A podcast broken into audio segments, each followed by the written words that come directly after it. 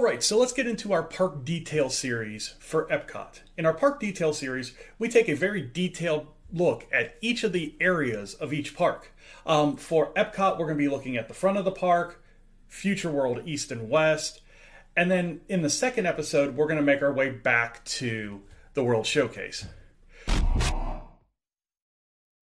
This is Disney Planning Insights.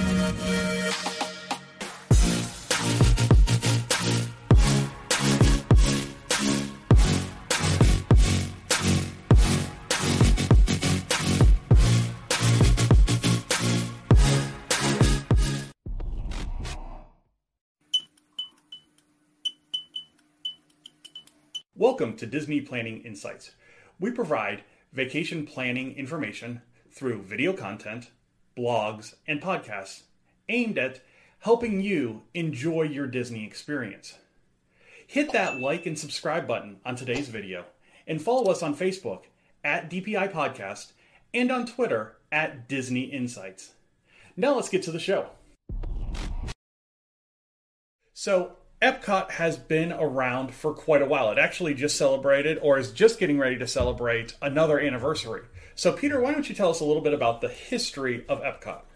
Sure, Matt. As you just said, Epcot is about to celebrate its 40th anniversary here in 2022 because it opened in 1982. Now, an interesting thing about Epcot is it is one of the two parks that Walt Disney did have a hand in designing and thinking about before he passed away five years before Magic Kingdom opened. Um, and what he wanted with Epcot and what his dream was is that Epcot would stand for the experimental prototype community of tomorrow. That's what the the um, initials for Epcot actually stands for. So, kind of like a trivia, a little trivia question there for our viewers is what Epcot stands for.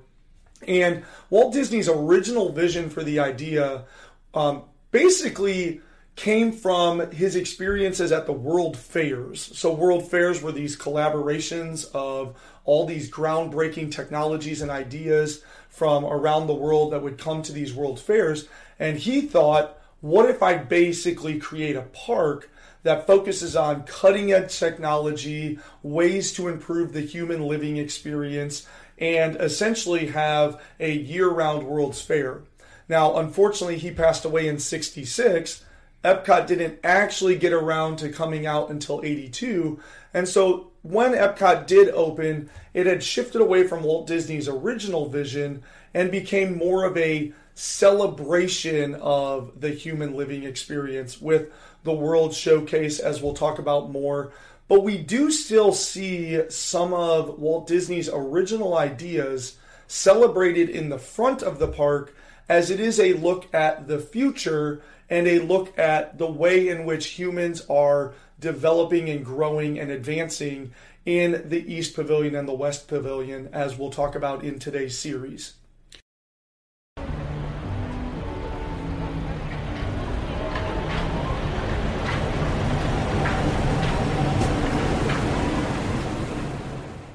We're going to do is we're going to start with transportation into the park. And when you think about, you know, an experimental prototype community, one of the things that Disney did was made sure that the monorail came to Epcot. And that is one of the main forms of transportation into the front of the park. You can also drive and park at Epcot. The parking lot is right outside the park. And then also you have um, the ability to take a bus from your resort or surrounding resorts to the park and come in the front of Epcot as well. Security is split up into two separate areas. Your monorail security will be done either at the Ticket and Transportation Center or at the resort from which you came from before you made your transfer at the Ticket and Transportation Center. The other way you're going to go through security is if you come off the buses or in through the parking lot, they have their own security checkpoint there now so that you can go through without having to use the monorail security as well. In the past, everybody came in, and even if you had already gone through security on the monorail, you had to go through it again at Epcot. That's not the case anymore with the additions to the front of the park. Once you get into the front of the park, completely redesigned front entrance. And one of the beautiful things that they've done is they've put this prism up in the front with a fountain and taken away all of the legacy stones and really opened up the front of the park back to what it used to be when it first opened a more garden nature type area that gives you a very good look at Spaceship Earth as you're coming into the front of the park. Um, you have some shops up and down the side, and your stroller, your guest services, everything like that is going to be up in this front area when ever all the construction's done. Guest services right now is kind of tucked away in behind one of the old buildings for the time being. There is a lot of construction up at the front of the park on the back side of Spaceship Earth, which is, in all essences, the big ball. Um, that's what my daughter called it the first time she saw it, and I think it's going to stick with a lot of people. Um, but once you get onto the backside of Spaceship Earth, there is a lot of construction. But in Spaceship Earth is one of my favorite rides there. Um, and it is a look at communication throughout the age of man. And it's a really cool, long Omni Mover ride, but it's something that you have to do when you go to Epcot. Once you get past that and go up a little hill, you start getting into the future world areas of Epcot. And that's where Peter's going to take over and talk about Future World East. As you come up past Spaceship Earth and the golf ball, as my daughter calls it, um, you're going to head to the left down the pathways. And as you come into Future World East, I want to kind of talk you about what you can experience and what you're going to see as you walk in and start looking to your left and panning over towards your right. So as we look over at the left area, there is going to be where the Guardians of Galaxy attraction is, which we're going to talk about later on in this episode. But the other thing that you're going to see back there is the Play Pavilion. Now, the Play Pavilion is an indoor play area that's going to be filled with interactive things as well as some activity areas, some jungle gyms, potential things like that. And obviously, right now, at the time of filming this episode, we are, of course, still dealing with the global pandemic. So, Play Pavilion is not open currently, but we do hope that in the future that will be open for you to be able to go in, sit down, take a load off in an air conditioned building, allow your kids to go have fun and enjoy themselves. Um, so, I look at it as it's going to be a really nice rest stop for me, and it's going to be a lot of fun for my kids. As I come over from the Play Pavilion, I'm going to find Mission Space. Now, Mission Space is a simulator style ride where you put yourself in a cabin of four and you each take on a different role that's going to do something during your flight. There are two sides and two pathways that you have to choose when you get to Mission Space you either have to choose the green mission, which is just going to take you up on a flight around Earth, or you can take the orange mission. Now, the orange mission takes you to Mars. And the big difference to know is that the green mission has much less G's on your body. It's a much tamer ride experience whereas the orange mission is much higher lateral and and gravity and zero g's and everything else like that um, that your body is going to experience so if you are prone to claustrophobia or prone to motion sickness you might want to skip the ride entirely and if you're more just motion sick I think you can take the ride on, but you might want to opt for the green mission just so you have a more enjoyable experience. As you continue coming over from Mission Space, you're going to find Test Track, which is sponsored by Chevrolet. Um, Test Track is a remarkable experience where you design a prototype car and then you take it through a series of performance tests. Great ride, lots of fun, culminating in the fastest ride in Walt Disney World as you head out from the testing area to check out your speed ratings. Um, a fantastic ride for everybody, one of my kids' favorites for sure. Um, after that, there's not a lot left in in Future World East, but I will talk about two important things. And first of all, I'll talk about mouse gear. Mouse Gear is one of the largest single location Disney stores in the world. If you want something, memorabilia, toys, um, decor for your house, apparel, uh, jewelry, purses. Holy cow. Mouse Gear has it all. It is an absolutely astounding shop. And right now they're renovating it so it's in a smaller area. But they the plan is to put it back in a building that was even larger than the previous one, which was already pretty massive. Uh, and then the last thing I'll talk about is the one small quick service restaurant in this area called Taste Track. And Taste Track during the normal times of year are going to house burgers, sandwiches, stuff like that. Um, but does change its menu in those festivals I talked about in the intro, and we'll have different menus as festivals come up. And that's the last thing to say about Future World East. You will find the festivals kind of permeating into Future World East to the right of Test Track. So you will find some culinary experiences kind of pushing their way in out of World Showcase and into the far corner of Future World East, depending on the different festivals that you have going on. Now, Matt's going to go ahead and talk us through what would happen if we turned right out of Spaceship Earth and went into Future World West. Now we're over on the other side of Epcot in Future World West. We're going to start at the Seas Pavilion, which is home to Finding Nemo. The first thing we're going to talk about is Coral Reef Restaurant, which is home to one of the largest man made ocean areas in the world. This restaurant features a lot of seafood. It's debatable whether or not it comes out of the aquarium, but it has a really good menu. I'm not a seafood person, and I really enjoy this restaurant. The ride there is The Seas with Nemo and Friends.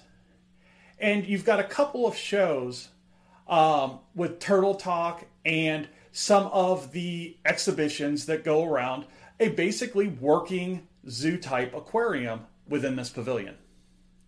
As we make our way to the land pavilion, it houses Soarin', Living with the Land, and the show Awesome Planet. Three great ways to get out of a rainy day and into a building and ride some really nice rides. Dining wise in the Land Pavilion, you have Garden Grill and Sunshine Seasons. Garden Grill is a family style restaurant that actually does have characters right now in this COVID time. Sunshine Seasons is a quick service restaurant that is really similar to what you would see in your resort hotel, where there are multiple stations that offer many different types of food. Living with the Land is a nice boat ride that takes about 20 minutes, and Soarin' is one of the best rides in Epcot. As you make your way to the Imagination Pavilion, you find Figment and his fun, family friendly ride, and the Disney and Pixar Short Film Festival, which is another great way to get in some air conditioning and take a load off for a little while. Also in this pavilion, you'll find the DVC member lounge and the Disney Visa card photo pass area. Both of these do require either a Disney Visa card or your DVC membership to get into. Now we're going to make our way into what's coming up in the future of Epcot.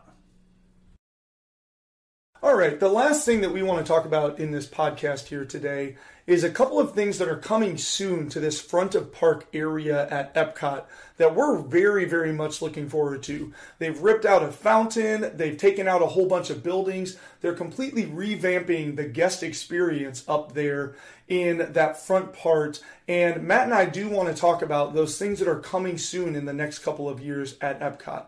So, Matt's going to talk about something that he's been anticipating and looking forward to since late last year. Matt, go ahead and tell us about the new restaurant. Yes, so Space 220 is a new restaurant that's coming into Epcot, and it is going to be kind of this out of world experience where you are actually shot up into a satellite and you eat in space. Um, or so they're going to make you feel like you're doing it. Uh, the restaurant is completely enclosed in video monitors so that it can play a space scene around you at all times. Um, it is supposed to have almost like an aquarium feel where there will be objects and astronauts and all kinds of things kind of roaming around the restaurant. Um, and then, even at the beginning of your dining experience, you get an experience on actually leaving the lobby on Earth and traveling up to this restaurant. Now, the menu is not been released yet, and they've had a lot of issues with the head chef not coming on board and some issues with some of the glass panels. And like Peter said, I've been looking forward to this restaurant for a long time. It was supposed to open middle of last year, and it still isn't open now. So we'll see where we go in the future, but it does seem like it's on the horizon, and we should be hearing about it here real soon. The other new thing that's coming to this side of the park is Guardians of the Galaxy, and Peter's going to talk about that. Yeah, Matt. Guardians of the Galaxy Cosmic Rewind is Disney's way of bringing Guardians of the Galaxy into Disney World.